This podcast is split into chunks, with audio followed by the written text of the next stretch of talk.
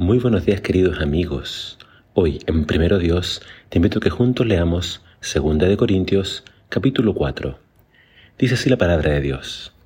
Dios, en su misericordia, es el que nos permite servirle, y por eso no nos damos nunca por vencidos.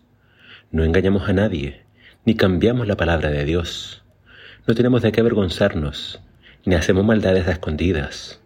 Al contrario, delante de Dios hablamos y proclamamos la verdad ante todas las personas. Si algunos no entienden nuestro evangelio, son aquellos que están perdidos, pues el Dios de este mundo los ha cegado y no pueden contemplar la gloriosa luz de la buena noticia acerca de Cristo que brilla ante ellos. Cristo es la imagen de Dios. Nosotros no predicamos acerca de nosotros mismos. Anunciamos que Jesucristo es el Señor. Lo único que decimos de nosotros es que somos siervos de ustedes por amor a Jesús.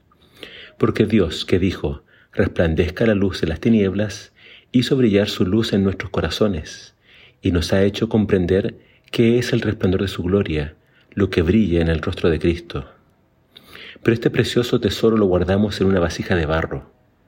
Es así para que sea obvio que este glorioso poder viene de Dios y no de nosotros. Estamos acosados por problemas, pero no estamos vencidos. Enfrentamos grandes dificultades, pero no nos desesperamos. Nos persiguen, pero Dios no nos abandona nunca. Nos derriban, pero no nos pueden destruir. Por donde quiera que vamos, este cuerpo nuestro se enfrenta a la muerte, al igual que Jesús, para que también la vida de Jesús se manifieste en nosotros. A diario corremos peligro de muerte por servir a Jesús, para que también en nosotros se vea la vida que Jesús da.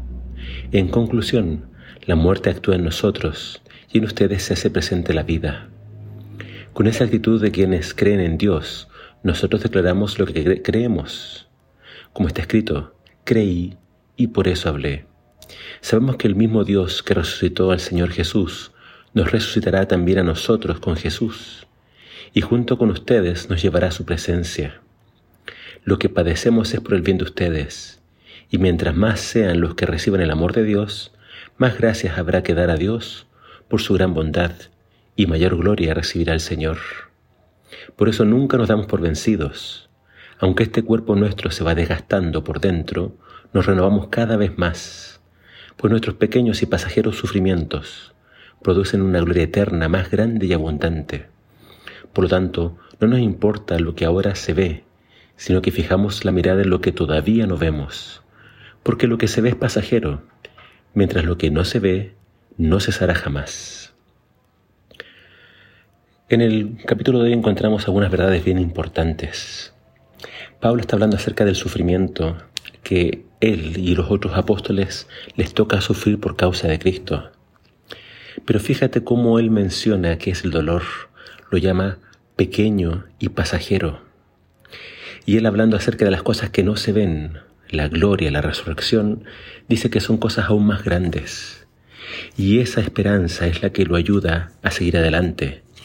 Lo pueden tirar al suelo, pero no lo van a vencer. Se puede ir desgastando por fuera, pero por dentro se va renovando. Esa es la vida de Cristo.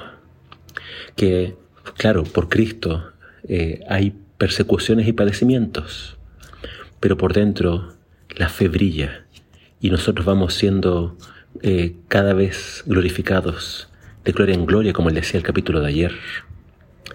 Entonces, Pablo nos habla acerca de esta fuerza, este poder. Dice, el tesoro está en vasijas de barro, nosotros somos de barro, pero este poder que ustedes ven es solamente Cristo. Dios pone el tesoro en nosotros, vasijas de barro, para que ante todo sea claro que el poder es de Dios y no de nosotros. Pablo recalca una y otra vez, no nos predicamos a nosotros, predicamos al Señor, que toda la honra y toda la gloria siempre sea únicamente para Dios. Y aquellos que no creen es porque, dice Satanás, les ha cegado. Así que nuestra oración tiene que ser que la luz de Cristo brille en ellos y le puedan conocer. Y así más personas van a dar gracias a Dios y más glorificado va a ser Dios. Así que, querido amigo, querido amiga, no te rindas. Sigue adelante puesto los ojos en Jesús y muy pronto recibirás tu recompensa. Que el Señor te bendiga.